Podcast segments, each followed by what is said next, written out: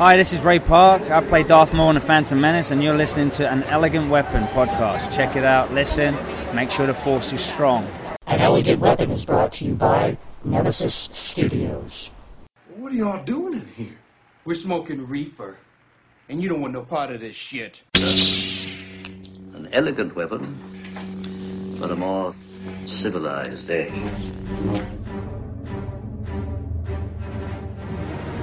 This is a journey into sound.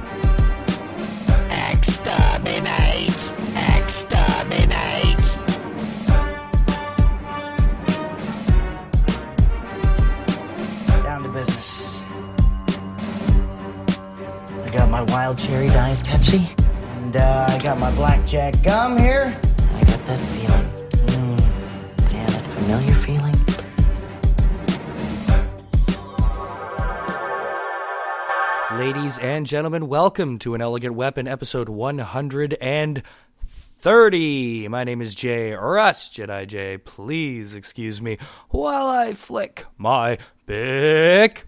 I want you to take the Frankenstein shit, the deer shit, the green monster, the bling, and the bling bling, and I want you to roll it all into one joint. No one's ever been brave enough to try that.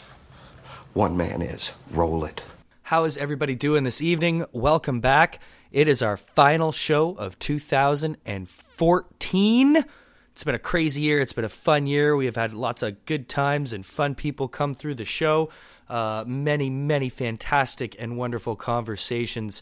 Go through the archives, go to Facebook, enjoy it yourself, experience what we've been through over the past year together. Motor City Comic Con, Fan Expo, Toronto Comic Con, uh, Great Allentown Comic Con. So many good times have occurred, so many wonderful guests. Uh, we'd like to thank you all for tuning in, for hanging out, for coming along on this wonderful, wonderful ride. Got so much exciting stuff coming for you in 2015. Uh, lots of surprises and lots of good times. I've caught up on a lot of things I've been behind on. Binge watched Arrow, all three seasons in like a week and a half. I'm catching up on a lot, kids. There's going to be a lot of uh, new and interesting things to talk about, along with the staples of the cannabis culture and comic books. Also, 2015, it's going to be a lot of Star Wars going on. A lot of Star Wars going on. So, of course, we're very, very excited about that. But we're going to end off this year with a giant Bud like bang. There's a comic book. It's called The Bud, and it's super cool. I sit down with Nathaniel Baker, who is uh, he is a founder of Agromania Inc. And uh, Agromania Inc. is a comic book publishing and creation uh, entity that's putting out lots of cool stuff. So uh, Nathan and I sit and we talk about all those wonderful such things happening at Agromania Inc. One of which is the Bud cannabis culture comic book about a character called the Bud, and uh, I sit down with his creator, uh, Odd of Odd Comics, and we talk all about the Bud and lots of other fun stuff. This one's a long one because it's uh, two chats in one, so please enjoy, please endure, and again, coming back to you. Going to be uh, bright, shiny, and new in 2015. So, uh, all you wonderful, wonderful weaponeers out there, thank you for coming along for the ride. Uh, I'd like to wish you a very, very happy holiday and a very, very happy new year. And uh, we'll see you soon. So, enjoy these conversations about the bud.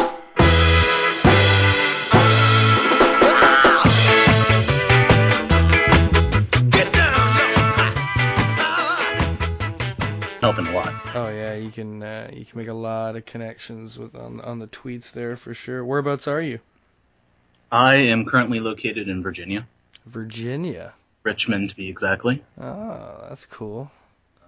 Kind of floated up and down the East Coast for a little while. And Oh yeah, are you are you a Virginian native? West Virginia originally. Oh yeah. Ended up in Virginia for most of the adult life, and then eventually found my niche, um, traveling back and forth in New York and working with some comic studios out there, and uh, started to just slowly etch away at it.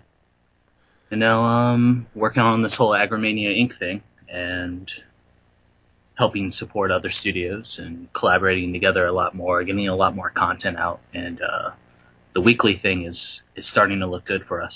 So uh, Yeah, I'm not familiar with this. Uh, what's it called that you're on? Uh, Patreon. yeah, Patreon. I I wasn't familiar with this until uh, I saw your deal with it. So it's kind of like a like a continuing Kickstarter sort of thing. Like, Yeah, usually what you do is you pledge anywhere between a dollar. Um, some of them go as high as fifty dollars. Um, some of them go higher, but a lot of the successful ones seem to streamline it and keep it small. Um, and pretty much you give that money, and it goes towards a, an objective, you know, an overall product, which is usually online content and supporting the artist for a month essentially. And you can choose to come back every month and continue to donate the same or upgrade yourself. Um, with our Patreon, we sort of set it up like a, a leveling system. So the more you come back and contribute, the, the higher you'll, you'll grow until you hit another level, unlock some other in- incentives and get you know, more access to the content that we have, more original art, uh, more commissioned art from, we have at least seven or eight artists right now. Four or five of them are tattoo artists, or at least one of them is an apprentice. oh yeah. So we've, we've got that down and covered. It's just having the time and finance. Everybody's working, you know, two or three jobs right now. Oh yeah, yeah, yeah. It's it's a hard thing to balance all that. So that that's a cool idea. I actually wasn't familiar with that. So it's like not just a one-time thing. It's almost like a month-to-month Kickstarter. You're like paying for your content. That's that's totally a cool idea. I fell in love with it when I ran across it, um, and the community there has helped a lot too. Ray Dillon, and you know, specifically, he's another comic book artist. He's done some art for Game of Thrones. Um, he's doing his own thing right now. He's done cover art for like Ghostbusters and some IDW stuff, Borderlands too. Um, I think he's working with R.L. Stine right now as well for some new stuff. Oh, that's fun. And he's working on a cover for our comic Knuckle Draggers right now and some sketch art for some other characters. All right, we'll we'll start from the beginning and lay out Agromania Inc. for me. Okay. Easy enough, I think. Give me your best elevator pitch. All right. So, what started as a journey as a comic book reviewer uh, eventually evolved into collaborating with a couple of artists, especially with studios like Atlas Unleashed, uh, which was one of the first studios that published one of my shorts, and only ever published that one short, unfortunately. Um, that was in 2009. Um, around the same time, I was also pushing my own little website that I called silentsoul.org and I would go to cons. I had some shirts, you know, I would talk to people. I had some art. Um, actually, the guy, one of my artists, Mike Mars, uh, he's been working with me since the beginning. Um, he's involved with the Agromania Inc. thing right now, and he's pushing to do his own thing as well. Uh, he's got a horror anthology that might come out in the next year, and he's also trying to become a professional wrestler. So he's been going through some boot camps, and uh, he's an awesome guy. Nice, nice. It's it's, it's strange how much uh, mixing has been going on actually lately with professional wrestling and uh, and comic books because there Yeah. there hasn't been huge like crossover in the past, but in the past little while, things like I recently had this guest on, uh, and he has a book called Headlocked. And uh, it's totally like the story of this guy's rise in the world of professional wrestling and trying to break in and stuff. That's awesome. So yeah, it's uh, that's neat that that's going down. So Yeah, we're hoping to do some stuff like that too, or possibly create our own indie title that will fall under the Patreon or the Agromania Inc. flag that we're going to try to raise. Um, there's also there's I have so many stories that I'm working on right now, so many projects that I'm working on. Just trying so to is that what you consider yourself first and foremost? Are you a writer then, or like what what do you describe yourself as when people ask? Mostly, I describe myself as a writer. Yeah, I've been doing some freelance stuff for a while. And like I said, reviewing is kind of what broke me into the industry and introduced me to more art. Right. artists, so I could do this. And it, it was an original objective. You know, I came out knowing that I wanted to write and that I wanted to create and that possibly the movie industry would be something that I would want to break into in time. But uh, comic books and art and collaborating with those people has just always been a love for me. So Oh well, it's it's a fun thing to do. So like you've always been a comic head then, or Um, I wouldn't say always. Um, times have been kind of interesting for me, um, especially with money. Um, so a lot of my reading's done, you know, whenever I can grab stuff online. Um, any web comics, usually other people that now I'm collaborating with and might have some crossover action happen at some point in time. I've kept up with stuff like that. Um, the mainstream stuff, not so much. Um, being in the indie scene, you know, I, in, I'm introduced to a lot more independent creators and uh, don't really keep up too much with the current Marvel and DC. Uh, but I do love Marvel. Um, I'm half and half about the recent transition with Disney and Marvel, but uh, yeah, it's just it's just more competition. So, you know, yeah, yeah. No, I. I I totally hear you. It's uh, you know, there's a lot more collaboration going on these days, especially when you got things like Twitter and Kickstarter and all these ways for people to connect. It's uh, there's a boom of independent creativity going on. You know, there's so many studios around now where it's just people getting together and creating wonderful things. So uh, th- th- that's what caught my eye initially, and how we got in touch was I noticed a comic book uh, called The Bud, yes, and uh, you know this show being what it is, um, it, caught, it caught my eye pretty quickly. So, how, so the Bud, first of all, it's uh, it's Gary Odd, yeah, yes. yes. And how did how did you guys hook up? How did this all come about? Um, okay. Over the last, we'll say, two, two and a half years, I've been trying to work in breaking further into the industry, and I've collaborated with other studios. But I finally managed to get an in to CCP Comics, and uh, they worked out a deal with me to run the sci-fi fantasy series. Nice. Um, it's, it's still in the works, um, but it's it's pretty much ready to start being promoted, et cetera, et cetera. But through my as a writer, as someone who's kind of coming out of nowhere and trying to push into the industry, uh, I didn't feel like I was really being taken seriously. Um, so I started to reach out to other people who were working with CCP as well, and Odd happened to have a promotion uh, last April with them, and they did a little bit of stuff on Facebook and updated their website, which pretty much still looks the same. um, but they didn't really do a whole lot for him, and I kind of wanted to reach out and you know see how he felt about it and tell him a little bit more about myself. And we originally found each other on LinkedIn and just kept talking from there. And he expressed interest in doing some art for some other projects, and I happen to have this Knuckle Draggers project that I've been working on. Um, it's a cyberpunk, post-apocalyptic, crazy. Uh, the canon that exists in it is very easy for us to fold other stories and characters from other canon without damaging anything. Um, so it's a very open universe and very flexible, and we just decided that we wanted to work together after I pitched some of the stuff to him, and uh, we're planning right now to do a Bud crossover. Wow, it's the first uh, first collaboration I think I've ever heard of that came out of LinkedIn. Yeah. uh, you know what? I've had a little bit of luck finding work as a you know just as a freelance writer, doing some ghostwriting, etc. Um, but not too much of it on LinkedIn. Yeah, that's true. yeah, Some I'm, connections, but apparently I have a profile, but I I don't even remember doing one. But I think it's just because they sent me an email and it somehow automatically. so now I get these other emails saying that people are viewing my non-existent profile. It's a weird thing. yeah. But the bud, um, it's a neat idea. It's not many times that you see cannabis culture comic books where I, I don't even know what the word is because it's not anthropomorphic because they're not animals, but Right. Like they're actual cartoon like characters. Like the bud is a bud. like Right. 110 pounds. 110 pounds. Is that what he is? I believe so. Oh, that's fantastic. So, like, how did that come about then? Like, he'd he'd already been working on the bud, and uh, He had, yeah, he had Yeah. been working on the Bud for a while now. Uh, he had a little bit of an online presence. Um, it's definitely boomed a little bit more since the Kickstarter.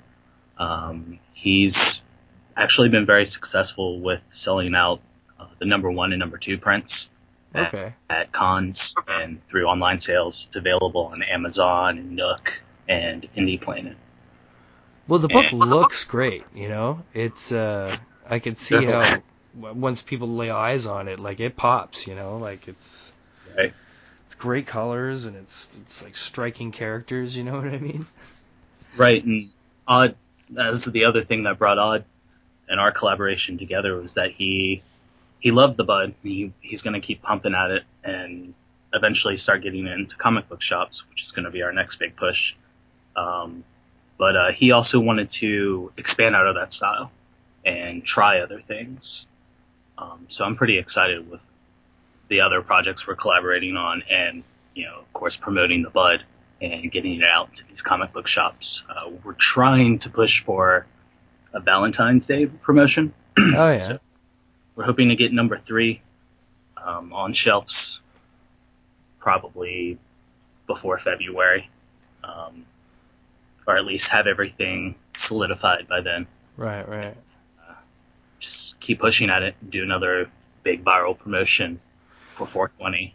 It's a bold thing, man. Like, uh, you know, I know how it is. Like, uh, when you're pushing something and, you know, you're choosing cannabis or marijuana as your, as kind of, you know, as your structure, it's, no matter how far we've come and no matter how free it is and no matter how legal it is wherever it is, there's still, we're living in the age of stigma, right? Yes. So it's it's it's it's a daring thing to you know have enough faith and belief that you can create something original enough that involves weed that you know can be original like the bud, which is super cool. You know, so so I applaud you guys for having the balls to do that, especially like with this podcast. I know how it is. You know, I've heard many times that if I just drop the whole fucking fact that I get high as shit while I podcast that I might actually get somewhere, but then this podcast would be the podcast that it is, right? So right. Yeah, I mean you gotta you gotta keep your identity, which is important, especially in the age we live in now, and especially with all the stigmas out there. And you just you gotta push to be who you are, and damn everyone else, right? totally. Is Gary in Virginia too then or He's in Texas. Oh, he's in Texas. Yeah. Nice. And the other guy we work with uh, is Phil, and he's out in Hawaii right now. Cool. He writes the comic Tatted. Okay. That's going to be another odd comics title that starts to pop out soon. Very nice. Very nice. Yeah. It's uh it's neat how these things like there's there's uh, some amazing comic books that have come out from people I know that have never even met, you know, till after the comic was created and had come out, you know. Right. And you know, people just who have met through Twitter like uh for example, like there's a great comic called Tart and uh you know, you got a guy in the states and you got a guy in France and they hook up online Nice. and out comes this just incredibly gorgeous original comic book and they don't meet in person till New York Comic Con a couple years later when the book has been welling out, you know. So it's cool. It's a cool world Yeah. that we live in, and that kind of thing can happen, you know. Yeah, I wouldn't be as far as I am now without, you know, stuff like that working out. we just uh, this show here is on a network, the Points of Interest Podcast Network, and uh, just what two days ago I think it was, or was it Thursday? Uh, we had our third annual Winter Solstice special, Nice. where uh, we get together all the hosts from the network, and we have just one big giant party podcast. Oh, that must have been what I was listening to. It might have been. It's uh, you know, um, I just released it today, so That's cool. it. Uh, but it's neat because I mean, this is we got people right across North America. You know, there's people in California, Denver, Chicago, here, Toronto, uh, North Dakota. You know, we had a guy in Ireland on the show. Uh, Dave, he's over in Ireland, so That's awesome. yeah, it was just you know it's it's an amazing time and uh, it, it makes for great creative outlets and and this this and that you know so we'll definitely have to hook up with uh, Gary sometime too and I'd like to Absolutely, see see yeah. where the hell the bud came out of his brain from. Right? Uh, do you have time next Sunday? Um, next Sunday. What is next Sunday? I just may. It's uh, I don't think it's a special day, right? That's just one of the in between days. I think it's like the 29th, maybe. Yeah, yeah, we should be able to hook up and uh, maybe chat some more of the more of the good stuff. So, are you are you a cannabis enthusiast yourself, or? I'm a fan. Yeah. Uh, I support it. Um, it the medical uses definitely are out there. It's definitely not something you know people just made up. It's not bullshit. It it works. It helps out a lot of people. Um, I might be on occasions one of those people, um, but there's definitely there's just definitely a lot about our history and a lot about what we know with what's created the stereotypes and stigmas that exist today that Yeah. has been just a lot of smoke. Oh yeah, absolutely. Is it is it rough there in uh, Virginia? Is it tight tight ass laws or? Um, yeah. Yeah. I mean, there's a lot of it's a lot of money being thrown around. Uh, there's a lot of traffic violations, and if you don't upkeep with your car, and just a lot of stuff where you can end up losing fifteen hundred to two grand pretty easily. Good God. A court system that just doesn't really care too much about you. so messed up that you can have a country with it's it's like 50 little countries all warring with each other you know some places it's completely legal and free and other places you can go to jail for the rest of your life for having a doob you know it's the contradiction is insane Yes. like Yes, it is. yeah it's uh it's a weird thing like uh i'm hoping to get out to denver comic-con next year Awesome. because uh, that just sounds like a, a paradise on earth type place Denver there. In fact, they had a Comic Con this year, but it was called Chronic Con. Oh yeah, I heard about that. Yeah, my buddy Josh was able. He just caught like the tail end of it, so it wasn't too busy or crazy. But he said it looked like it had been a good time. But uh, comic books and Chronic all in one big giant convention. My God. Yeah, I'm I'm pretty sure I could be wrong, and Odd will be able to tell you more about this. But I think he may have gotten an invite, or may have even been there, Oh, really? because I know there have been people coming, you know, addressing him about the Bud and asking him to come out, do some shows. Well, it kind of makes sense, right? did. Yeah. they're far and few between, you know. That's why they always catch my eye. Good friends of mine, Chip and Andy, they're the creators of uh, the Adventures of Super Stoner. Okay. And, uh, they were at uh, Cannabis Cup in Denver this year, pushing the book, and they did really well. And uh, that's not even a comic convention, you know. That's just pure chronic, and uh, you know they they they got out like a hundred copies of the book or something, and uh, yeah, they did a really good time there. So they're they're in the plannings of issue two, hopefully getting created soon enough. So that would definitely be a fun time too. Yeah, you know. So smart move on their part. You can cross genres at least too, right? Yeah, absolutely.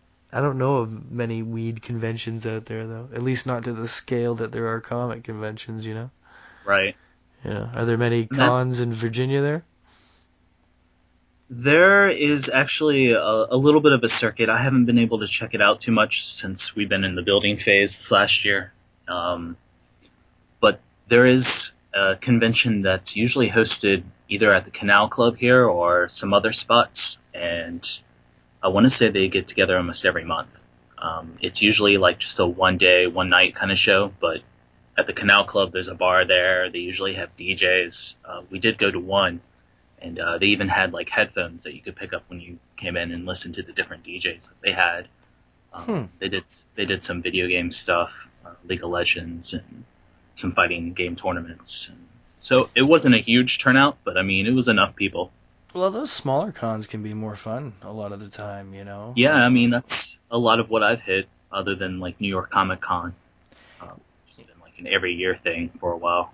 Well, it's nice here in Toronto because you've just they run the gamut. You know, there's lots of just one day in basement affairs all the way up to Fan Expo, you know. So it's it's it's really nice that you get your pickings. You know, the summer's all the big shows and all the exciting shows, and now actually the wintertime has come. You know, just uh, it was just last Sunday actually, a week ago last Sunday there was a one day Toronto Comic Con that went down, and uh, coming up in March there's going to be a two or three day, and you know, and they're the they're the nice smaller ones, just hotels by the airport rather than the big convention centers, you know, and they they usually have the cool stuff like the uh, like you say like the the vintage video game galleries and stuff, you know. Right. So that's always tons of good time, and I like the smaller cons because it always makes it easier to talk to people. Yeah. I guess especially podcasting, you know. So Yeah. You know those Absolutely. those big shows, it's it's it's not an easy task, you know. Possible. I've been applying to press at Fan Expo for years, and I just get keep getting the same denial letter year after year. Yeah, I've gotten New York Comic Con's really been the only convention so far that's straight up told me no. Well, it's uh, a lot of it's when you get the scale that big. Like I, I've been flat out told it's not even Fan Expo; it's the celebrities themselves. You know, they're uh, they don't like to talk to podcasters, just like people on that level. Because I mean, anyone can pretty much have a podcast, I guess, right? Yeah. But then at the same point, anybody can have a blog too, and they let lots of bloggers in. So I don't know. It's oppression, man. It's pod pression. They're oppressing us, and pot pression, and pod pression, and It's all the piece. oppression everywhere. uh, how's the weather down there these days? Cold. Cold, yeah. Yeah, it's been wet around here actually. It's been kind of it's warm. It's been in the plus, but uh, you looking forward to Christmas? Uh, Yeah. I, I'm I'm all about seeing family and friends, which is usually what it's all about. Um, but I'm not a I'm not big on the holidays, I guess. Um, Halloween, you know, I'm all about. Um, I guess some other ones that pop up here and there, but I'm more of a celebrate all the time. Right, nice. Well, I Do was, you know, I went through that for it, you know, until uh, I have a four-year-old now, so it's kind of had to bring it. It's it's brought it back into my life. You know what I mean? There was that long stretch of where you know when there's no kids in the family, and me and my brother and sister all grown up, so it was like ordering Chinese food at mom's for Christmas. You know. Right. But uh, yeah, now that I got the four-year-old kicking around, it's back to having to, you know, An actual Christmas. yeah, actually having to put a tree up and you know, but it, but it's fun because the nostalgia comes around. I get to watch all the old stuff with him that I watched when I was a kid. You know, like Yeah, that's true. you know Rudolph's on right now, and Yeah. you know the Santa Claus is coming to town. That was always one of my favorites with uh, the younger like red-haired Kris Kringle, and and he, as he gets older and stuff and. We still try to do the Christmas story. Yeah, I actually I haven't caught that one on yet. I don't know what the deal is. My wife's all excited because uh, Christmas Vacation's on right now. nice. Yeah, that's her favorite. Mine's Gremlins, man. That's my Christmas Eve movie. Yeah. Yeah, Yeah. well, I can't. can argue that. I yeah, love it. It's not Christmas Eve without without Gremlins at all. I know a lot of people enjoy the Die Hard too. Yeah. You know. Absolutely. But yeah, Christmas Story. That's true. That's one I haven't noticed on yet. But uh, that was a neat one. That was actually I was uh, I was born and raised in a small town near Niagara Falls called St. Catharines, Ontario, and they shot a bunch of Christmas Story there. That's awesome. Yeah, so uh, you know, there's a few spots I know because like the pole licking scene. I'm pretty sure that one when he froze his tongue to the pole. I think that was at a schoolyard in St. Catharines. Sounds like a road trip. Yeah, totally. It's a nice little, uh, you know, Christmas tidbit. It was also at one point, as Johnny Carson stated on the Tonight Show, the donut capital of the world. I was not aware of that. uh, you know. So, uh, what are you into these days then? What what what are you reading that's floating your boat? Um, I haven't really read too much as of late. I've been trying to get ahead of some deadlines, and I've got some submissions going out to Greyhaven Comics. Oh, you're trying you're getting into Greyhaven, yeah. Yeah. Greyhaven is uh my good friend Stan Konopka. He uh he runs Nemesis Studios. That's awesome. Yeah, and he's had some involvement and stuff in Greyhaven. I think he's working on one of their anthologies right now. I'm not sure exactly, but uh, you know they're good people over at Greyhaven. They get a lot been- of a lot of talent. You know. Yeah, they've been pretty awesome with us so far. Uh, actually, uh, the first short that we got into it was uh, it's a it's going to be in the kaiju anthology. Oh yeah. Uh, I did the writing for it. They really liked it, and I ended up getting my girlfriend to do the art for it. Her name's Nicole Frame, so it's our first collaboration together, and they're going to pump that out Very hopefully cool. sometime in the beginning of the year, like March, sometime after March, I imagine. That's nice. That's one thing I like about Grayhaven, the, the way they smash all these out and these artists together. You know, they just take all this Right. talent and they're just, they just mash it all together and they're like, here you go. You know. It's a it's a great day for these smaller studios. I mean, there's some you know I remember ones that are coming up that are just like Action Labs and stuff. They're just getting Right. bigger and bigger and bolder and badder and it's it's really cool to see. Actually, I got to meet those guys. They came up to Fan Expo for their first uh, Fan Expo appearance. The Action Lab fellas and just just great guys. You know, whenever you meet these guys, they're just having so much fun and doing it for the passion of the project. You know. Yeah. Yeah, I had a chance at one New York Comic Con to hang out a little bit with some of Aspen Comics, and Oh, they're nice. all awesome people. Um, I've had a lot of a lot of my first books that I ever had put together. I would go up to JT Krul and you know, do you like this? What, what do you think? And he was Yeah. usually all smiles and thumbs up. And That's cool what guy. you gotta do. It's uh, it helps, you know. You gotta just get eyes on it and uh, and Yep. get it out there. I know that was Ryan Steg. Always Ryan Stegman's advice is when he was coming up, he's just he put as much art out on the internet as he possibly could, just anywhere and everywhere he could. He just put it out there and tried to get as many eyes on it as possible, you know. Yeah, that's pretty much the phase I've been in. Yeah. These last couple of months is just updates, updates, updates. Plugging more art. It's uh, it's a lot of work, man. It's surprisingly a lot of work, yeah. Well, that's And- why I'm glad I'm just a podcaster. I just get to talk about this shit. You guys gotta make it. We're thinking about doing a little bit of that too, breaking into some podcasting. hey, it's uh, it's a blast, but uh, you are putting more on your plate. You know what I mean? Yeah, I know. Yeah. I'm My- not in a rush to do it yet. My advice is uh, keep it simple. If you have a lot on your plate, that's what I tell people who are into other stuff. If they want to get into podcasting, I say just keep your show smooth, keep it streamlined, keep just try to keep the editing low. Is basically what it is. That's where the time consumption is. You know.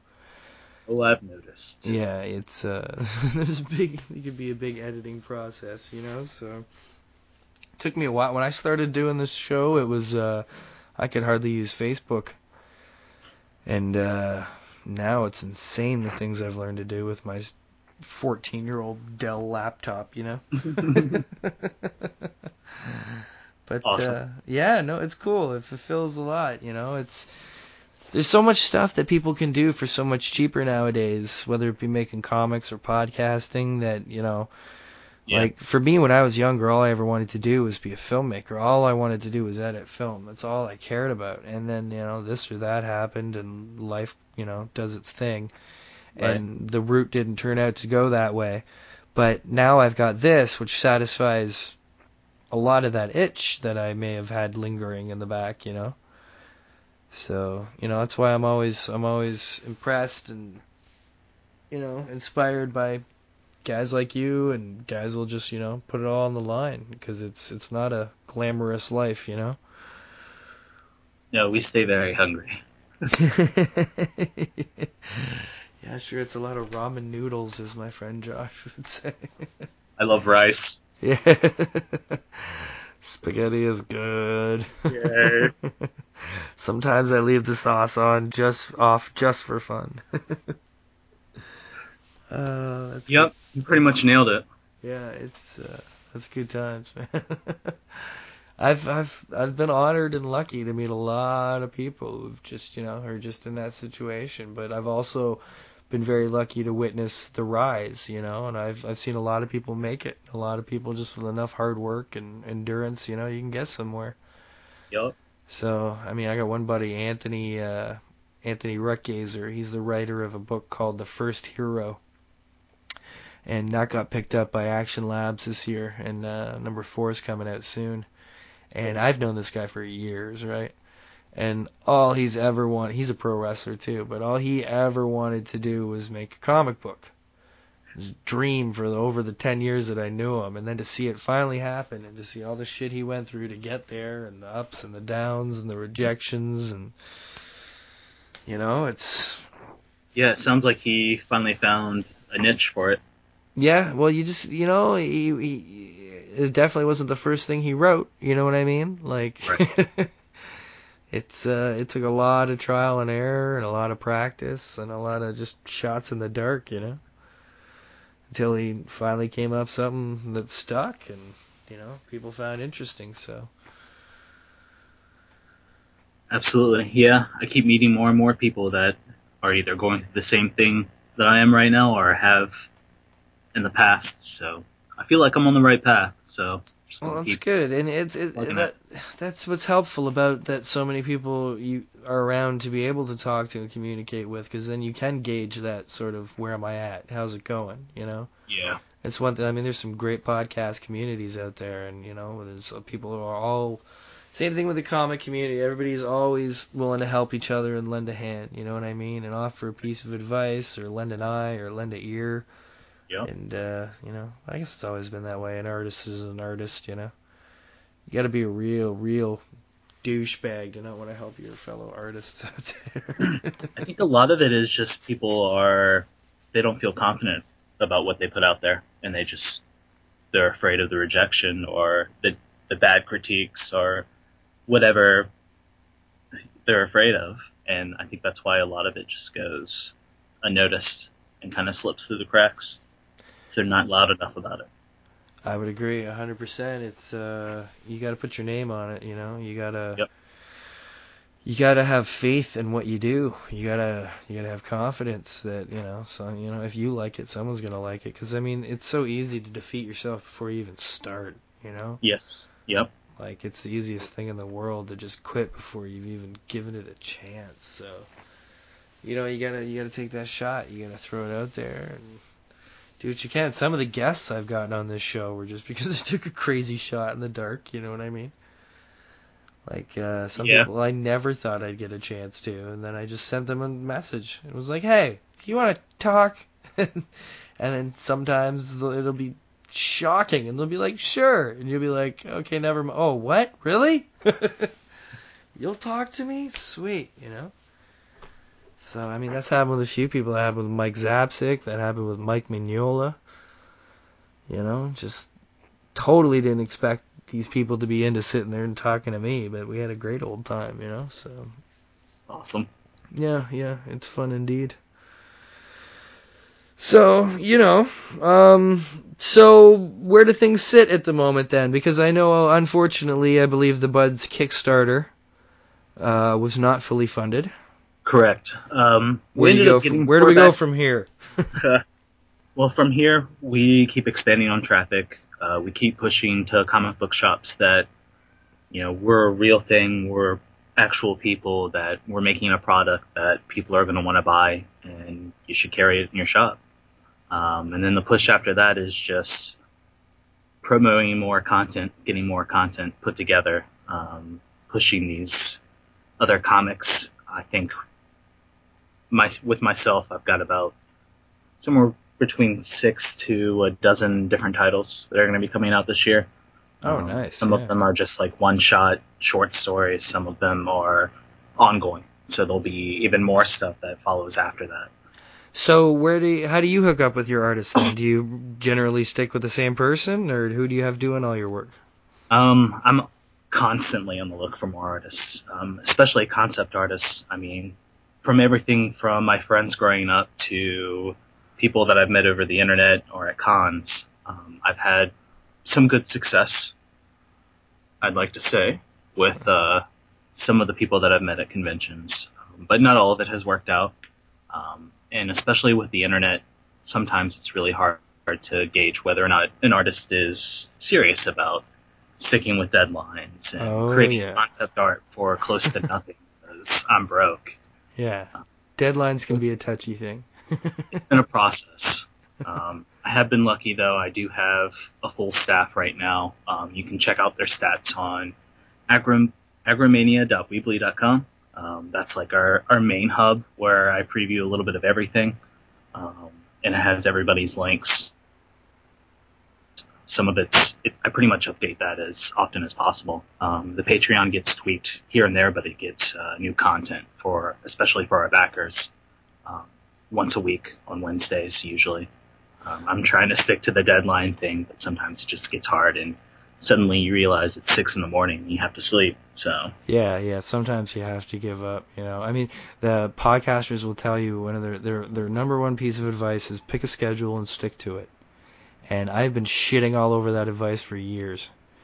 and I just I have no choice. Like I'm, I got a family, I got a job, I got other shit Right. that I do. I just I can't have it out every Thursday. I tried for a while. I was like, I will have a different episode of an elegant weapon out every Thursday.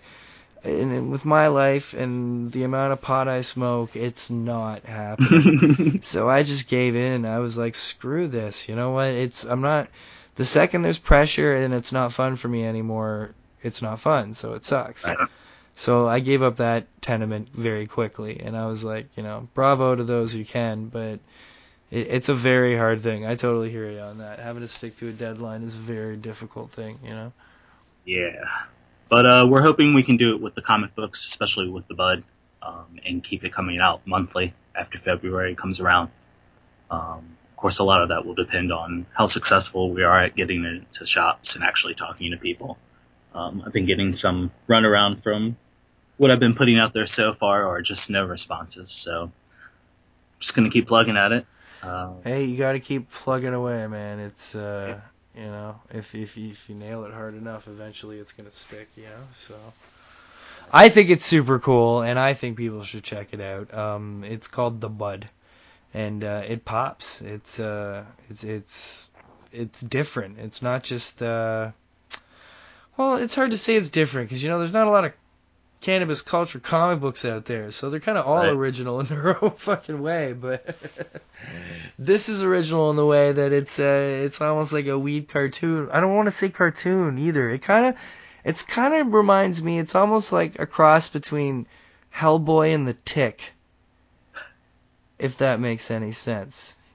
I like it. You know what I mean? It's Yeah. it's not cartoony, but it's a cartoon, but a little more taken seriously. It's got a coolness to it. It's got like Right, a, like yeah. a bit of an edge kind of thing, you know. So so that's rad indeed.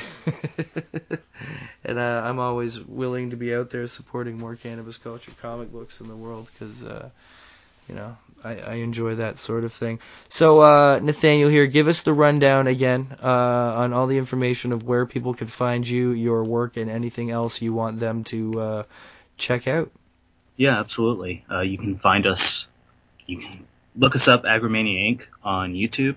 Uh, I also have a Twitter at Agromaniacs. Uh, you can reach me via email, agromaniacs at gmail.com. Uh, you can also check out our patreon.com slash agromania inc. Uh, I'm on Pinterest, Hello, Dropper, DeviantArt. Good God. I need to get a Tumblr going, but we have a pretty good Instagram going right now. Very nice. Instagram's good for the Stoner Nation. There's I a love- large Stoner Nation quotient on uh, on Instagram there, so that's definitely a place to hit those peeps. Uh, that's that's the other thing I've been trying to push through Instagram too. Is we're trying to find bud babes, essentially uh, models or cosplayers that would be interested in helping us promote the comics a little bit more, especially as we do more crossover stuff with Knuckle Draggers. And I've got a group of cosplayers that are helping me with that too. So that's always a fantastic idea. That's it's going to get interesting. That's really exciting, man. That's exciting stuff to hear. Well, good luck to you on uh, on all that. Uh, yeah, is uh, anytime you guys want to come back, anytime you can get the odd man himself to come on here and uh, get a lit, little deeper into the bud. Of course, you guys are more than welcome to do so. Uh, mad props to you, sir. Anybody out there trying to make uh, a studios happen? Um, I know it's hard, hard work. Where does Agromania come from? Um, Agromania, it's a little bit of a story too, but um, it essentially was a collaboration that I started with some other peeps uh, back in my hometown. Uh, they are very interested in breaking into uh, the entertainment industry. Um, we wanted to do YouTube shorts and create uh, e-zines and push that whole viral marketing deal first before we do anything else. Um, but it didn't quite pan out. Um, they're still good friends and sometimes are able to contribute on some things and may collaborate more in the future. But right now they're doing their own thing. And uh, Agromania was just sort of what we started running with as a joke for the e-zine. And uh, I wanted to call it Agromania Inc. INC, uh, but realized that you know it's not really incorporated. So we switched that up, and eventually logos started to pop up, and artists started to. My guys dug it. We kept going with it, and it's just it's stuck. Very nice. Uh, are- you familiar with uh, ska music? A little bit. There is a band called the Aggrolites, and uh, they are splendid. Awesome. And uh, I highly recommend them. So uh, agro anything that sticks in my head, but uh, agromaniainc.com, yeah. Uh, dot, or agromania.weebly is where a lot of the stuff is. I don't have a dot com yet, um, but eventually. Eventually, We'll work it out. eventually, Yeah. Uh, pretty much if you Google me or Agromania Inc., you, you're gonna find me. Good stuff. And uh, you know what? Uh, especially on the tweets, kids. Um, Nathaniel, it was very, very cool to get to know you and uh, have a little chat, sir. Absolutely, it's it's been a pleasure and an honor. I Uh, appreciate it. Hey, anytime, man. Uh, come back real soon and uh, give us an update on how things progress. Yes. Yeah, absolutely.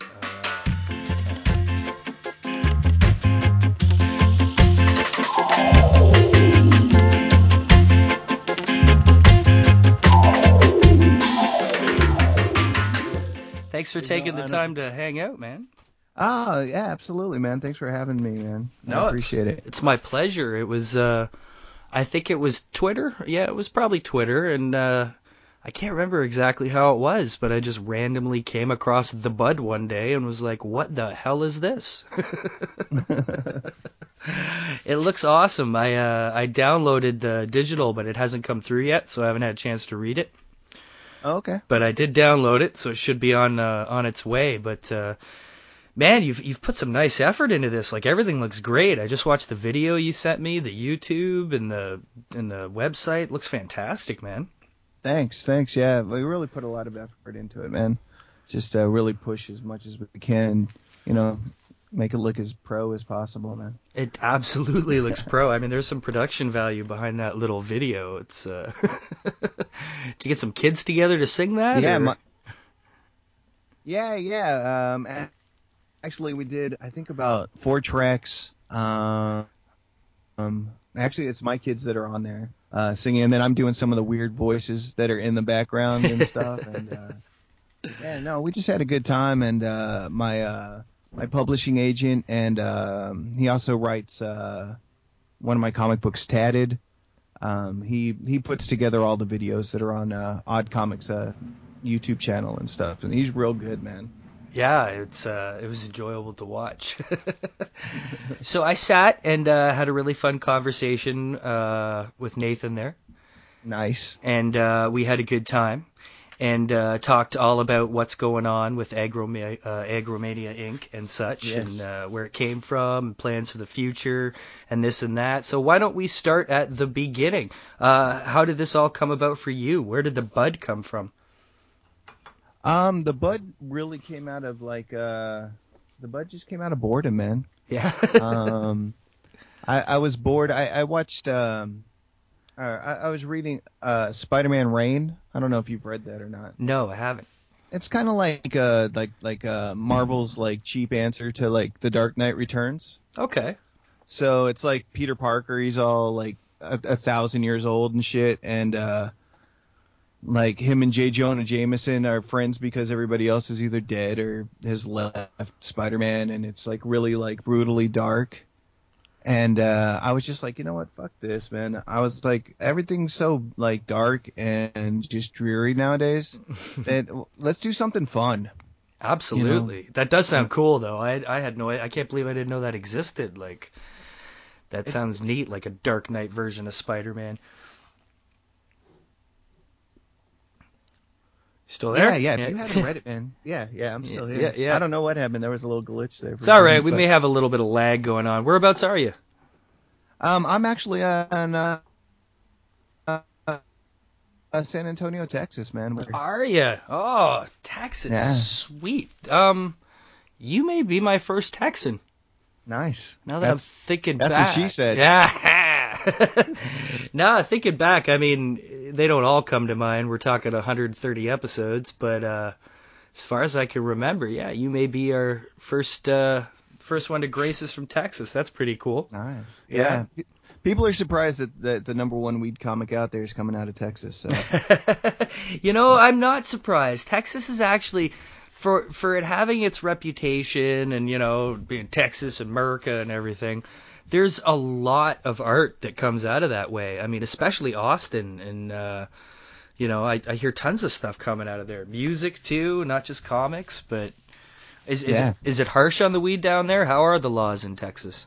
Uh, the laws are harsh, but I mean, I think people are pretty open to it, man. Um, I, you know, I mean, I, the culture's still here. You know, it's just you don't want to get caught with it. That's all. You know. Well, it's just more yeah, I guess it's more submersive and Yeah, I I I, think um, where I live, San Antonio. Um, you know, because I've been all around, and San Antonio for me, it's funny because it's my hometown, but it's the hardest place for me to sell the comic book because people freak out and they act like I'm like literally trying to sell them like a bag of dope, like at the table, and so. So they're like, no, no, no, I'm good. I, and they're looking around for cops, and people are grabbing their kids, you know. And wow. go to other Yeah. places, people are like really cool. And I mean, not that you know, I mean, I always find cool people and send, but but it just seems like the rejections are a lot more harsh when people when people reject it. Okay, I got you. I kind of get where you're coming from as far as like even with this show. Uh, people are like, oh, you got a podcast, yeah? And they're like, what's it about? And I'm like, uh, Star Wars and comic books and weed, and that's when they tune right out. like, luckily, luckily, I'm up here. I'm in Toronto, and uh, I'm in Canada, so I, I don't think I get as quite the harshness of the rejections as you seem to endure. But uh, um, yeah, there's definitely there's definitely still a stigma to it, you know. Yeah, I think I think people are cooler with uh with weed in Canada than they are with Star Wars. They're like they're like Star Wars. they might be kind of on the p- same playing field actually as far as like just not being taken seriously to a certain extent you know what i mean like Yeah.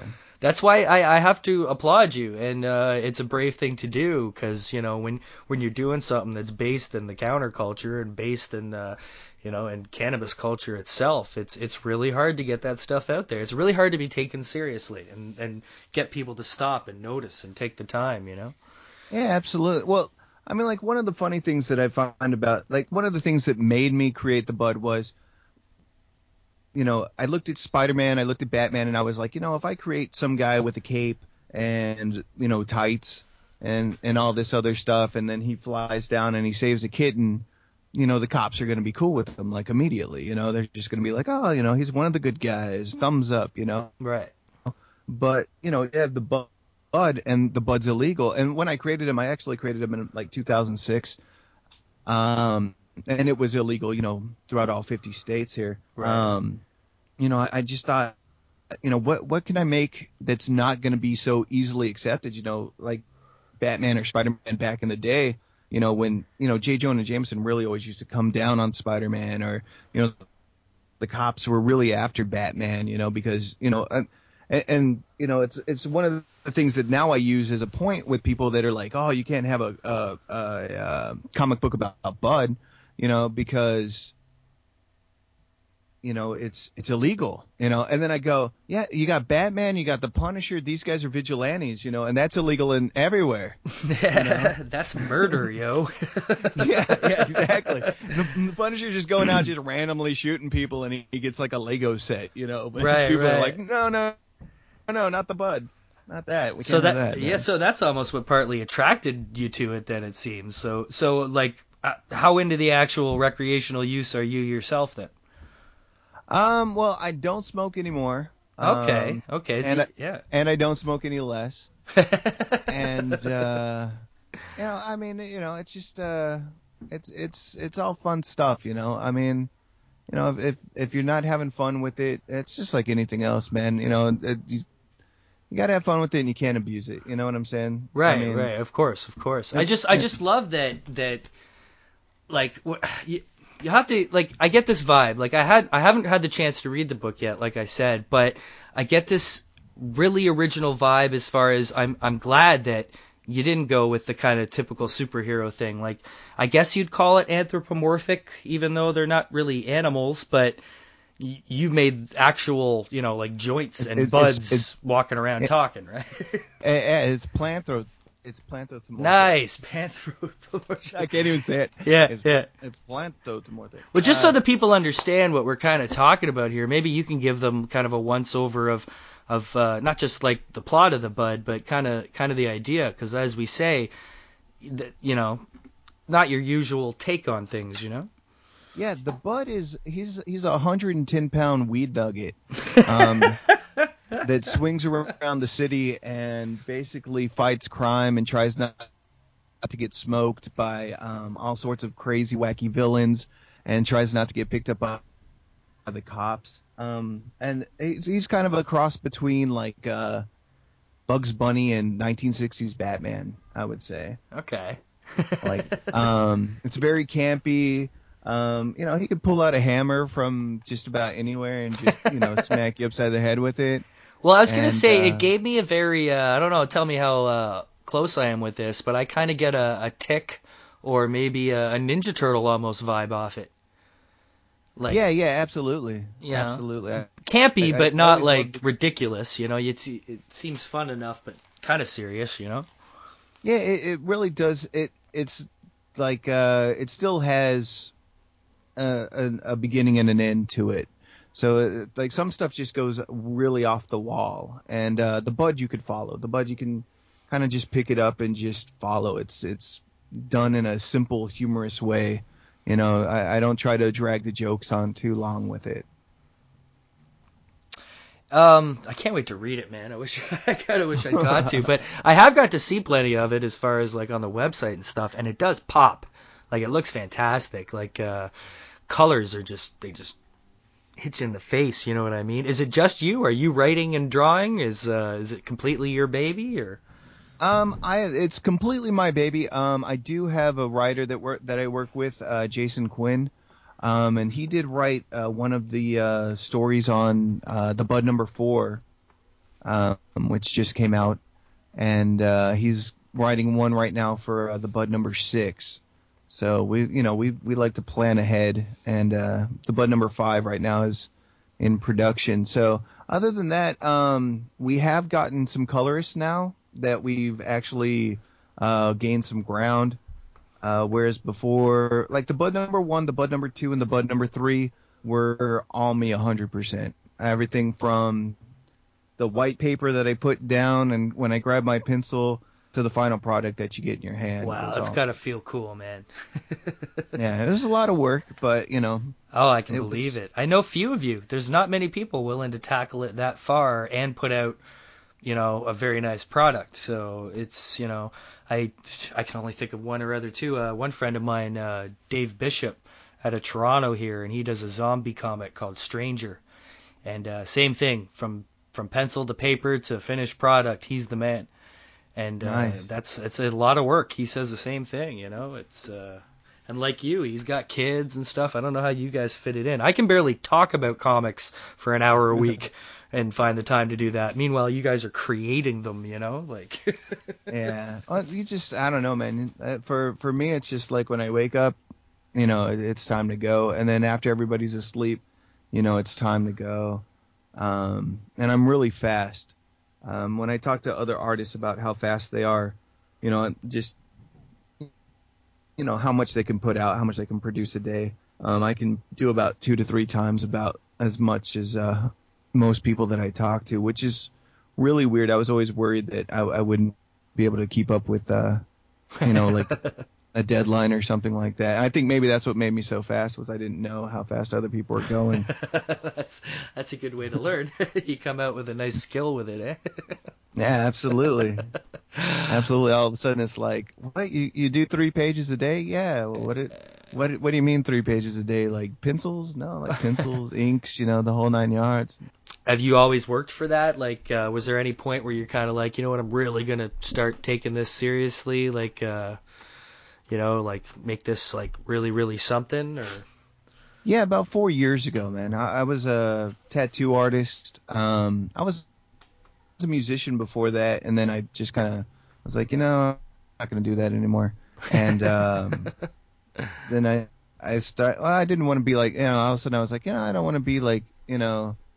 I I was I always look into the future, and I was like, you know, one of these days I'm gonna be you know the 40 year old guy that's you know passing out tickets and still trying to get his buddies to come to the club, and I was like, I I didn't want that for Yeah. myself, you know.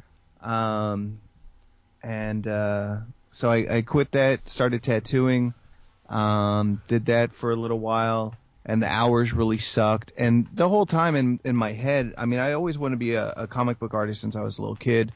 Um, you know, I was always thinking about it and always thinking about how I could work around it.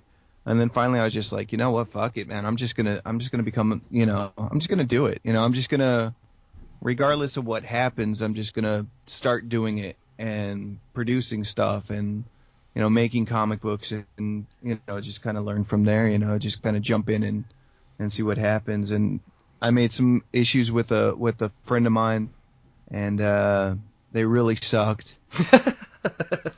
and gotta uh, start somewhere, right?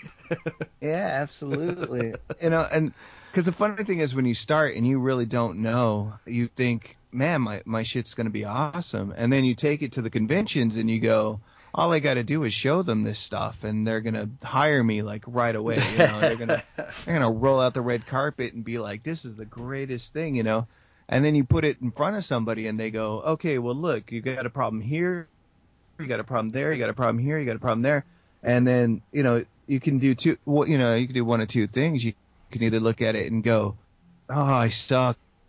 I'm terrible. This is horrible, and just you know, I'm never going to touch this again. Or you can listen to the guy and go, okay, so I need to work on this, and I need to work on this, and I need to work on this. Okay, take notes and go home and and start working on that. You know. So I did. I did the second one.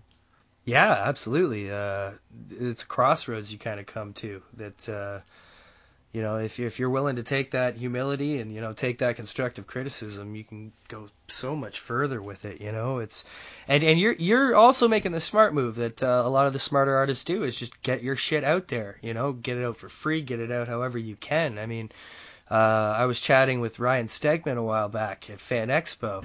And that's the point that he was really laying down. It was like, so, you know, because people are constantly at the conventions trying to be like, how'd you get started, right? And what he always tells them is he just tried to flood the internet with art. Wherever he could put art, he put art. So he just flooded websites and blogs and Tumblrs and like whatever he could do until Marvel finally noticed, you know?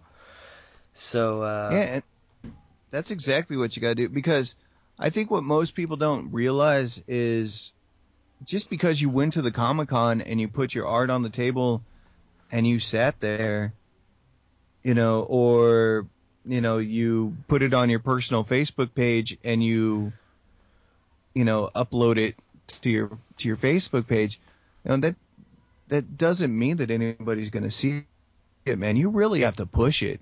I mean, you really got to get out there and promote yourself, man, because nobody knows who the hell you are.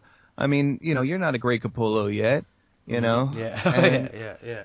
you know, and you have to you have to know that you know nobody's gonna you know when when I went to my convention, I knew for a fact I'm going out there as an unknown artist.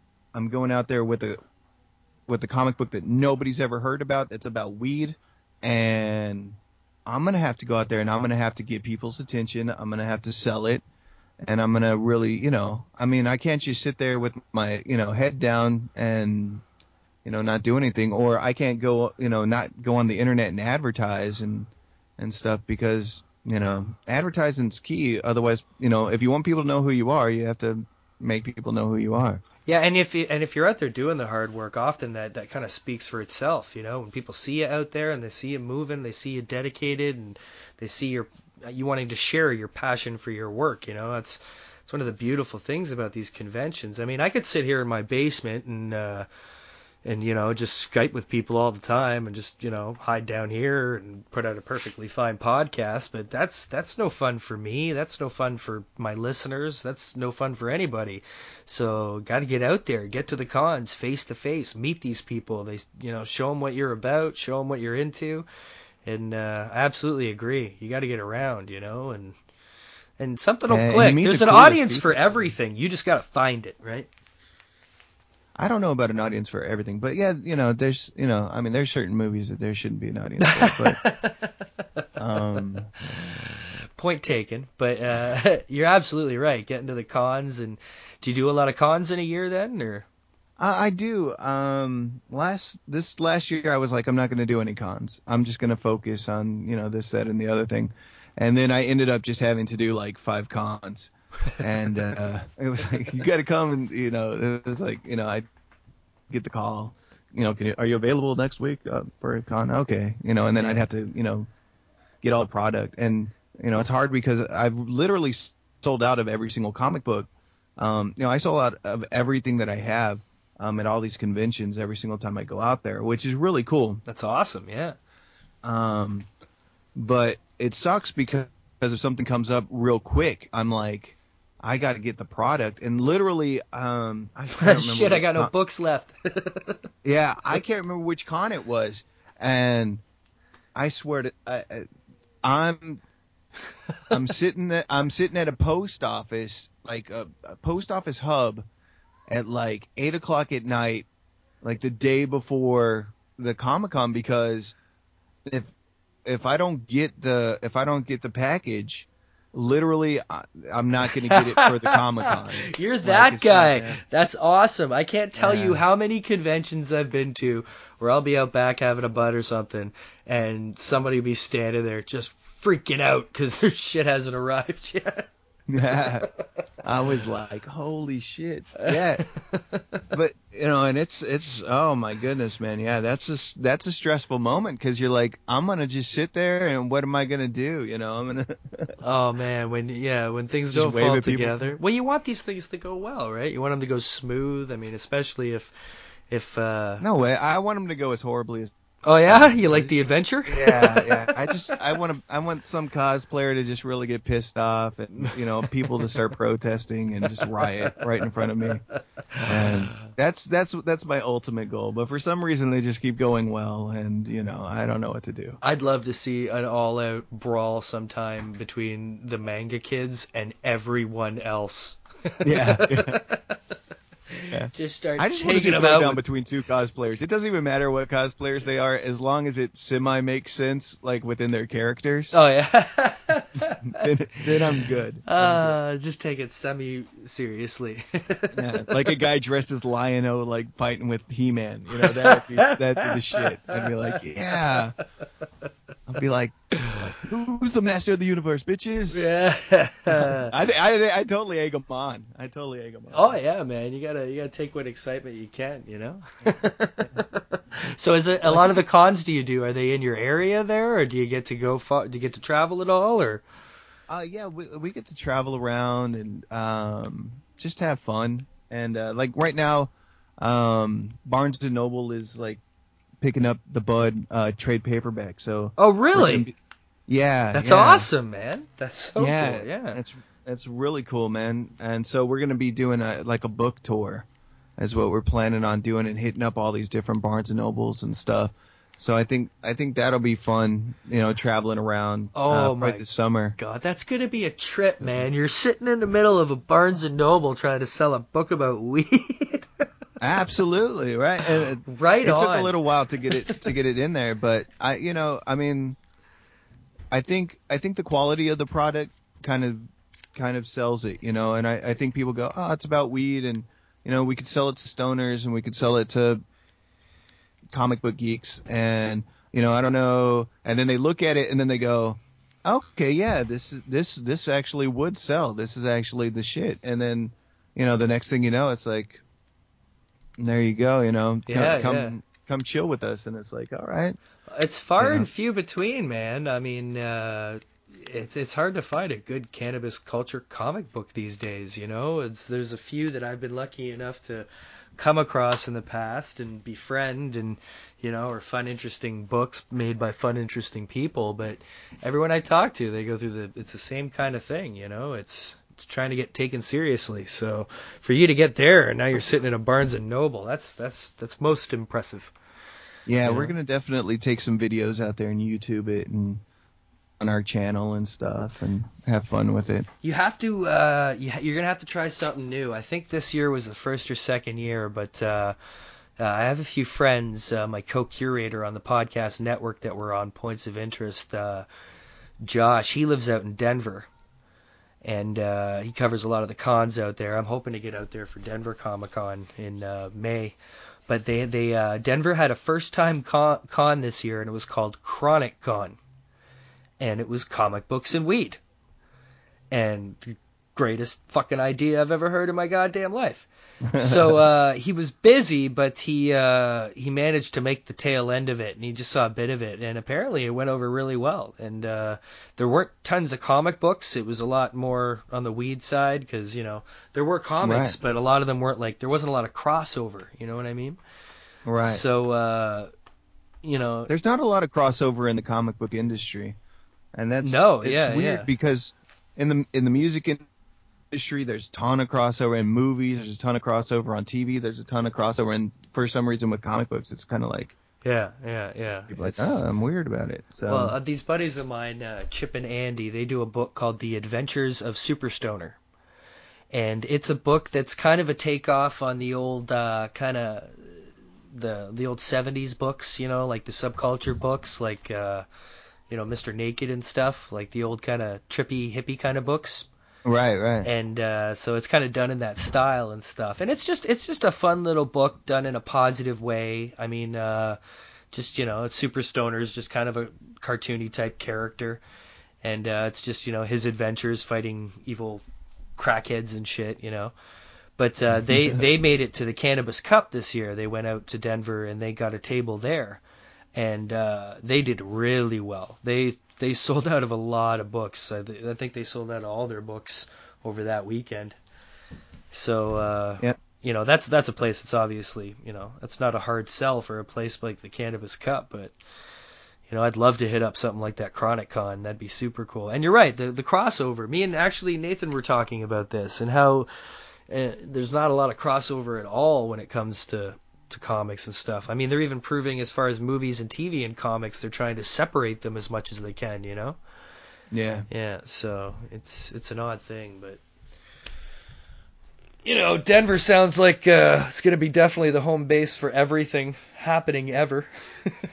yeah, absolutely. And Denver also is um, home to the number one, you know, the biggest like comic book um, store in the in in America. Well, Mile least. High, right? Yeah. Yeah, Mile High. Yeah, yeah. It's uh, it's good things going on at, down in Denver. So uh, I'm really Yeah. hoping I can.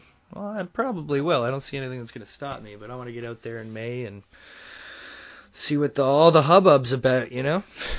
yeah, uh, one of my one of my uh, publishers, um, CCP Comic Books, they took a bunch of my books down uh, to the Denver uh, Comic Con this year, and they I think he sold out before Saturday. I think Nice. I think he sold out on Friday. Yeah, I get kind of pissed off if I don't sell out. Like if I'm if I still have books on Sunday now.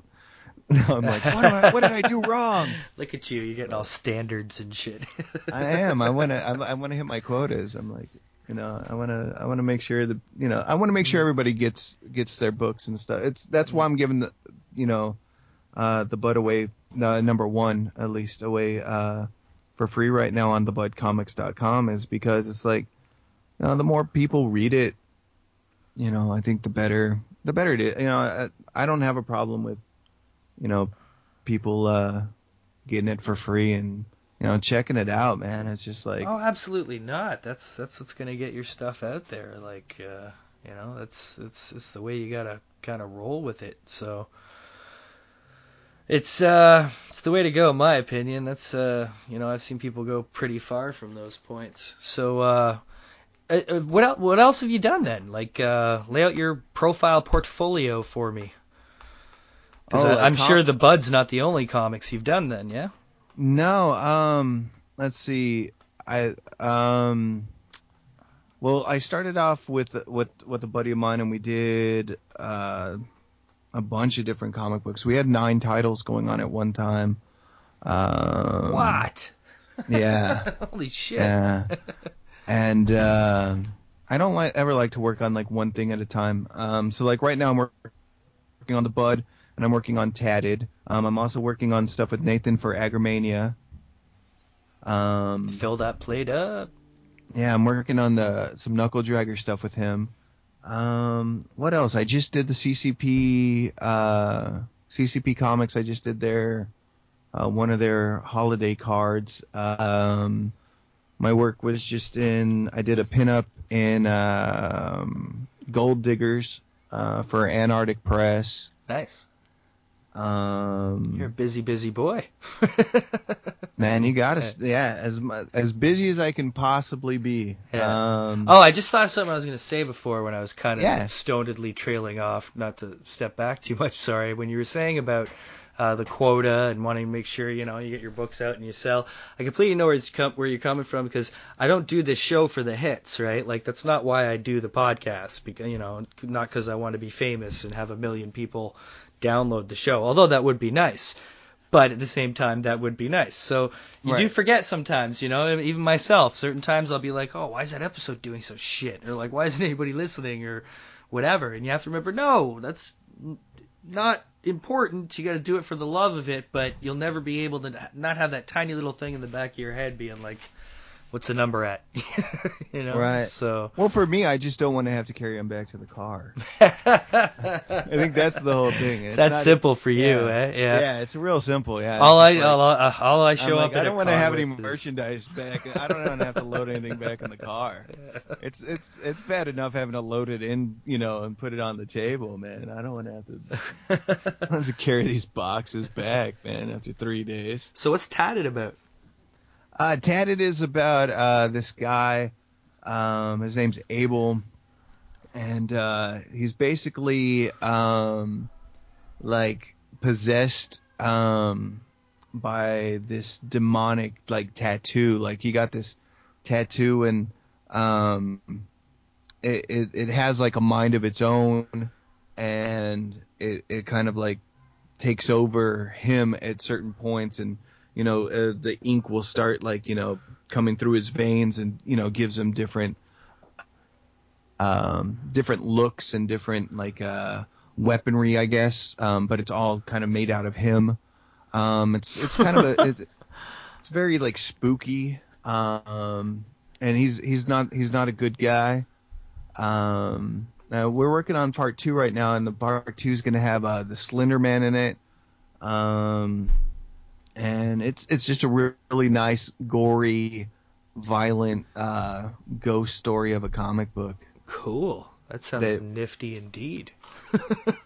Yeah, it's it's a it's a far cry from the Bud, um, which I like because I can work on them both at the same time and like never mix them up. So Yeah, it, it, yeah, it yeah. kind of it kind of releases one from the other, so that way I can work on Tatted, uh, um, and then work on the Bud, and then work on Ted and work on the Bud, and it's almost like a, a vacation from the other one for a little while. Right. It's kind of Um, fresh when you go back to it. Yeah, yeah, yeah. That's Yeah, I, so- I hear you. That's totally cool. It's uh it's a lot of work, man. Jesus Christ. you must be at it all the time. Uh, uh, You hear that from a lot. I know a few people like that. They literally they wake up, they roll out of bed into their desk and just start drawing until 18 hours later they finally go to bed, you know. It's it's an obsessive thing. I draw a little myself. I mean, I've always I've always had the capability to draw, and I've always liked to draw, and draw, drew when I was younger. But it was nothing that was ever a passion enough of mine to want to take all the way. You know what I mean? Yeah, yeah. But there were times I remember that, like, you get lost, like, you start drawing a picture and you look up and it's four hours later, and you're like, where the hell did that entire evening go? Like, oh, it's maddening, man. Then you see guys though, like uh, I don't know if you follow Greg Capullo on Twitter there, Absolutely. but uh, he's he's just always stressing out, man. I mean, I mean, granted, you know, Snyder gives him some pretty crazy stuff to draw, but I love what he's always putting these tweets up, just like, my God, look at this piece I got to do. My brain's gonna melt. Oh my God, how do I take it? and even at that level, even at that level, it's you know. But I think that's what you have to. I think that's the kind of mentality that you have to have to be the best. Yep. You know, if you're not worried about the product that you're putting out and that it's going to be the absolute best that you can put out there, then you might as well just, you know, break your pencils and go home. Um, you know, and I, I, I think that's why I respect the man so much is because, you know, Greg really, you know, he thinks about it, he overthinks about it, and, and he has the same problems everybody else does. He'll do a panel and, and then, you know, he'll, he'll tweet, you know, you know, damn it, this didn't come out the way I wanted it to. Now I got to redo the whole thing. Yeah, you know, yeah. and, And then you it know, amazed and me. it's something that, like, as an artist, totally get. It amazed me the other day because he tweeted a doodle that he did. And it was just, I don't know, he was sitting around, he doodled a picture, and he drew fucking Batman. And it was just like, it looked nothing like his normal Batman. It was totally like him, like, like it's like he drew it while he was drinking a cup of coffee or something, you know? And it looks nothing like his Batman, but even when he gets a chance to just sit there and do nothing, he's doodling. And he's still doodling Batman. It's like you must draw that guy how many times a day, and you're so not sick of doing it that you- you're still even doodling him. That's passion, man. That's like to not get sick of something. Oh, absolutely. You know you seriously love it. I think Batman. I think Batman's the crown jewel. You know, I think mm-hmm. if if you were to ask any comic book artist, you know, what what comic book do you want to draw? You know, if if they could give you one comic book, you know, what are you going to draw? I think you know the majority of them would say, you know, Batman. For you sure. know, just Yeah. just because it's it's got that crazy that craziness to it. You know. And a lot of it stems from the simplicity of the beauty of the cape, I think. Like uh, the cape is it's almost a character unto itself besides away from Batman. You know what I mean? Like the things that have been done with it over the years and the way that cape and cowl can be used is unlike any other superhero kind of, you know, except for like the ripoffs like the Moon Knights or the whatever, you know, the cape and cowl guys. That that bat cape and cowl is it's it's gone through so much on its own, you know. That's why I'm actually I couldn't give a damn about the story, the characters, or anything when it comes to Batman versus Superman. All Yeah. I care about is what Snyder is going to be able to do with that cape. Like, can you imagine? Like, he's going to actually get to cape, treat that cape like a comic book artist treats that cape. You know, Yeah. because the way it's all digital and stuff, I can't. Oh, Right. I, I, every time I think about it, I close my eyes and I get excited, and I'm like, oh god.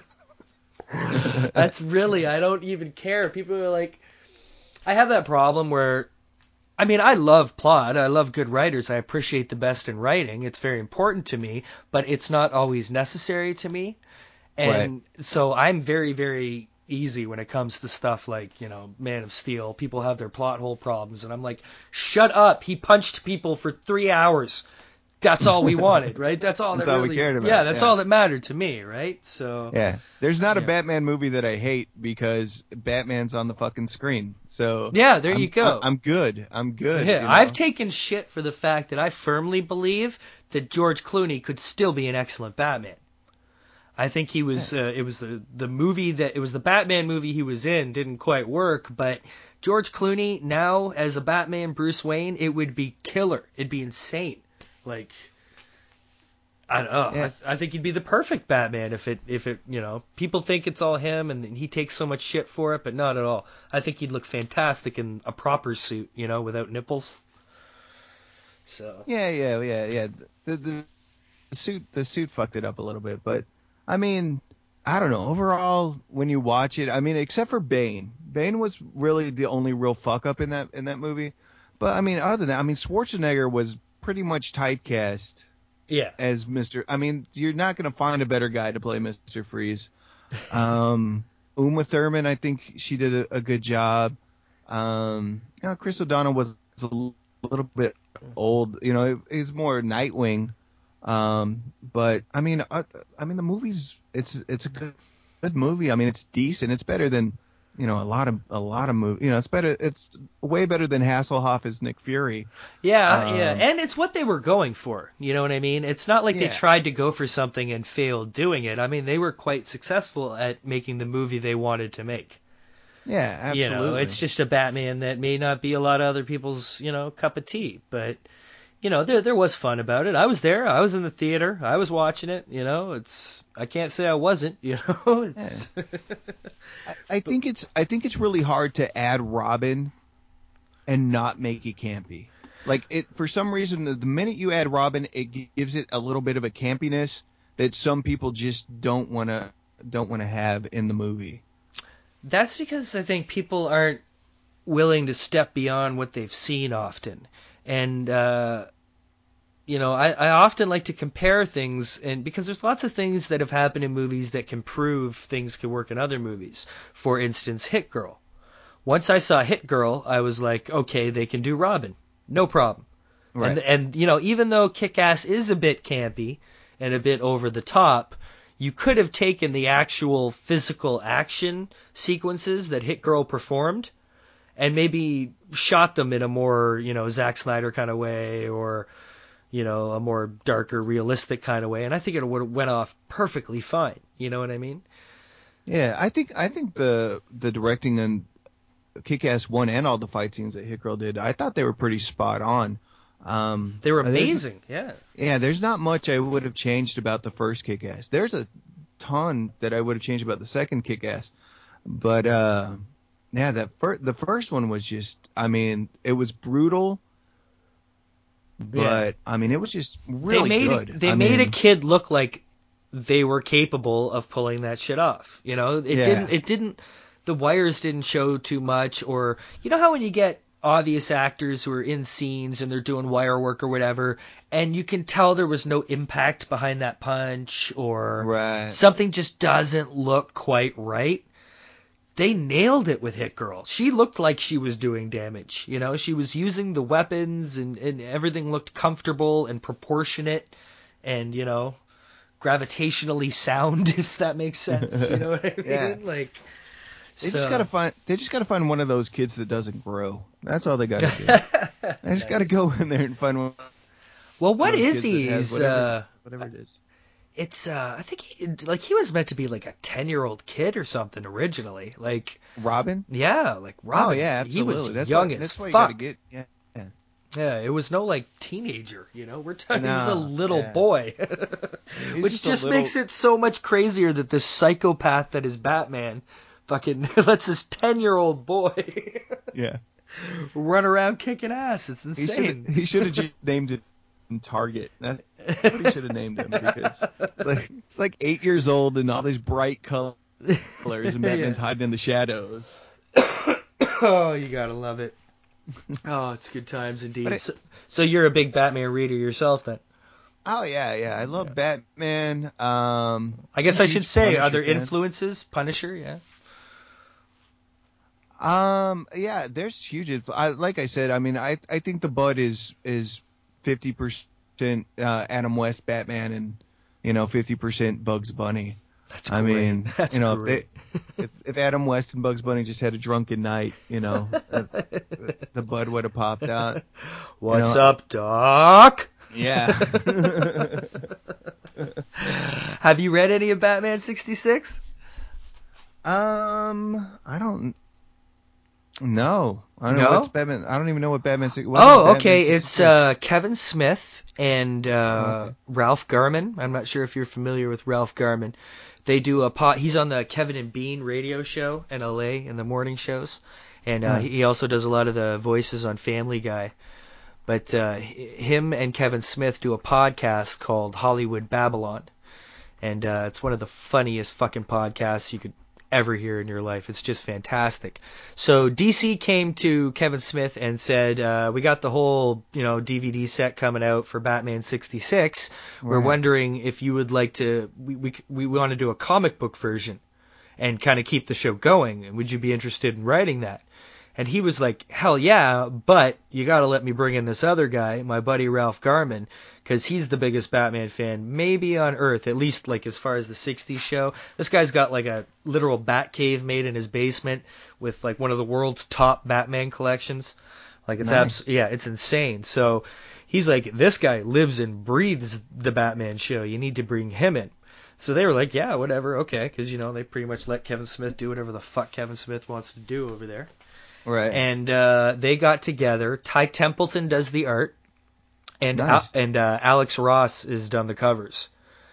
One of my Oh. favorites. Oh my god, they're so good. But um, I think it's a four issue arc. I think there's three or four of them that were put out, but uh, yeah, they came out just a month or two ago. I'd say maybe a couple months ago. And if you're a fan of the show, absolutely pick them up because they are the show put to paper. And uh, Okay. Templeton does an amazing job with the you know the likenesses and all that kind of stuff. So uh, and in fact, in one of them, they bring in the Green Hornet, and they actually Oh, okay. they Nice. do a little Green Hornet crossover in there too. So uh, Well, that was actually in one of the episodes where Yeah, they, yeah. they did do a crossover. Yeah, and that was his inspiration because uh, when Nice. Garmin was a kid, he was like, you'd never seen two superheroes at the same time on screen, and uh, then until they did it on Batman with Green Arrow, so he kind of wanted to recreate that in some of the comics. But it's funny because there's kind of updated jokes that are kind of inside adult jokes. Just, Yeah. You know, just to kind of keep it a little interesting. But uh, yeah, I read the first one, but I haven't read the rest. But I highly recommend it if you're a Batman fan because it's it's called Batman '66. Nice. Yeah, Yeah. As yeah. long as as long as they don't do the Batman origin in there. that- no, no, one- no. It's it's a completely. It's like a new episode. Like the show just Alright. kept going. You know, it's just like new episodes of the show. There's no, it's no origin. It's not a prequel. It's not a sequel. It's just more episodes of the show. See, that's what I always loved about about Batman, and and that was one of the things that I wanted to make sure I kept with the Bud was like like if you look at Batman, like the old Batman series, they never talk about his parents being killed in an alley. Yeah. They never they never show it, and you can watch. I mean, there there are two different episodes, um, but you can pick up on any of those episodes, and you don't have to know anything that happened before. And and once it's done, you don't have to know anything that happens afterwards. You know, it's just kind of like its own little island. You know, and uh, I want to do that with the Bud issues definitely. Uh, that's that's one of the big Batman, uh, you know, '60s Okay. Yeah. uh, yeah. Influences awesome. that I had. Um. So so you have not told the origin story of the Bud then? No, no, there was um there was a, a version of the Bud um that I did with another writer um way back in the day when I first first started off. Um and he wanted to do an origin story and I, I didn't like it and anyway that one if you can find it um will be very rare one day. Um because yeah, I just wanted to just yeah, the Bud is just the Bud. He just kind of exists. Um, I wanted to make it like you know also like Looney Tunes where like he can be in the old Wild West in in one part of it. You know what I'm saying? And yeah. There's no reason to question. like he could be it. in, yeah. uh, yeah he could be in the future and yeah there's no reason to be like how the hell did this happen? You know it's just yeah. it, it's just fun. You know whatever whatever's funny and whatever we can can put into it. I mean by putting those slight limitations it, it gives us almost no limitations. Right, right, totally. Um, is uh the the web comic because there's the bed the Bud web co- web comic too, right? Yeah, um, there's uh, some stuff that's going on with uh, Agromania, um, and the Bud is on there, and then we do. Um, we also put out the uh, the comic strips of the Bud, Right, uh, right, right. Yeah. and all that fun stuff, and we do memes and you know all that different stuff. So, and, and once again, those are just fun, and it doesn't matter with the Bud because like you know, we can basically put them in any situation and it's just a fun joke. You know, we don't have to wor- worry about any continuity. I mean, there's really no continuity errors to be had um, outside of, you know, each particular story. Yeah, you've, Or- you've slyly made it smooth for yourself. Absolutely. I Yeah. wanted to make it just as open as possible, man. I just wanted to like I didn't want to give myself any limitations at all with what we could do with it. Um because for me it it always seems like there's so many limitations with with what people do and then all of a sudden those limitations seem for me personally they seem to kill the characters, you know. It seems like you know, after a while, all of a sudden, Batman's too old for this shit. You know, and after a while, you know, Yeah. Superman's like married to Lois Lane now, and you know, yeah, yeah. Oh, look, they got a kid. yeah, yeah. Oh, look, every the secret identity's out of the bag. yeah, everybody knows who you are now. And who- this person that was your enemy, now they're your friend, and you know, yeah, yeah, yeah. this yeah, is I uh, you. uh, you know, and it, it becomes way too much soap opera, man. And it's like I want to take it. I, I just kind of wanted to eliminate that from from it, and just you know, because I, for me, I love a hero that's like at their peak, man. You know, they're just like their whole deal is they want to, you know, they have their mission, you know, to fight crime or whatever it is, and you know, they just go out there and they whoop the bad guy's ass, and then, you know, they come home and they, you know, smokes Yeah. a joint, and that's it.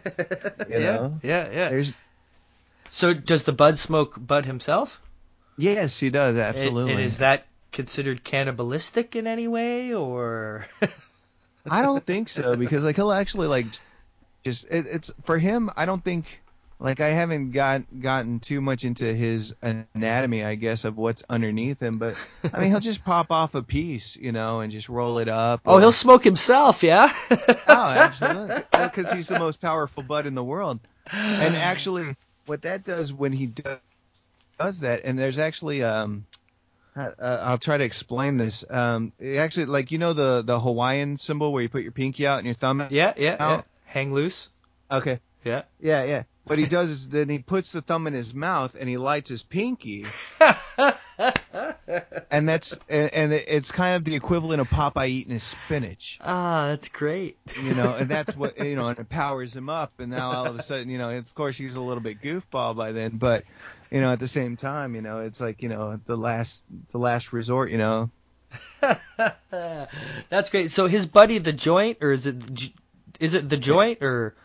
Uh, no, he's got a he hangs out at the joint.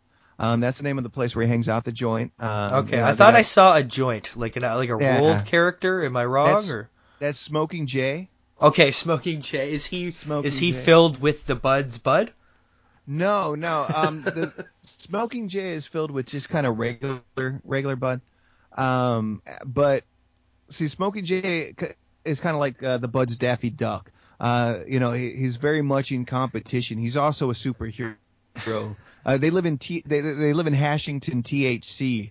You know, and and so in Hashington THC, you've got these two two superheroes. You got the Bud, and you got Smoking Jay. And Smoking Jay is more of this kind of. Uh, sly cool cat kind of character you know and he but but he really wants to make sure that everybody knows that you know he, he's constantly being like yeah you know I, i'm i'm the best superhero here you know he's got that he's Yeah, got yeah. that in, inferiority complex kind of going on and the bud's just kind of like ah i don't care you know i just do what i do That's awesome, you know? man. I cannot wait to read this book, man. This sounds fantastic.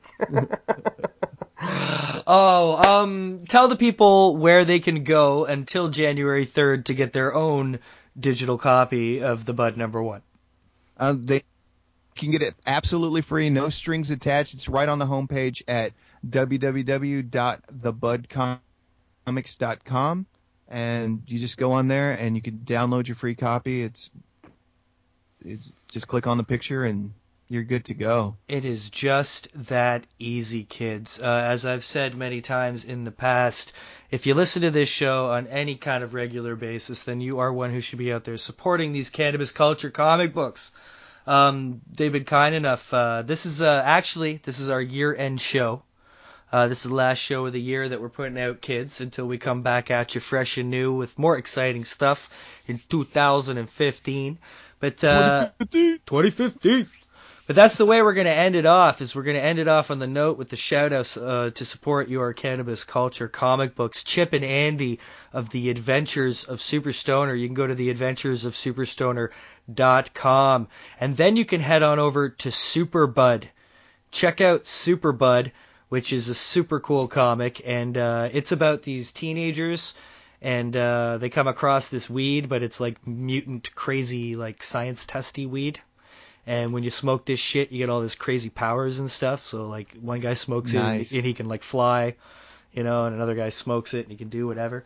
So uh, that's super cool. And of course, here with Mr. Odd himself, the Bud. Check out the Bud. I can't wait to get my copy. I'm gonna read the fuck out of that shit. I'm gonna smoke a giant J. Clark Gagger while I do, kids. Um, Gary, seriously, thanks so much for hanging out, man. That was a super Yeah. good time. Yeah, Uh, you know, uh, come back and we will chat much, much more about uh, your furthering adventures and the further adventures of the Bud for sure. Yeah. Will do. It sounds like a fantastic time. Oh, we'll have many, many good times to come. That was a fun year, everybody. We'll see you next year. Tech it ace.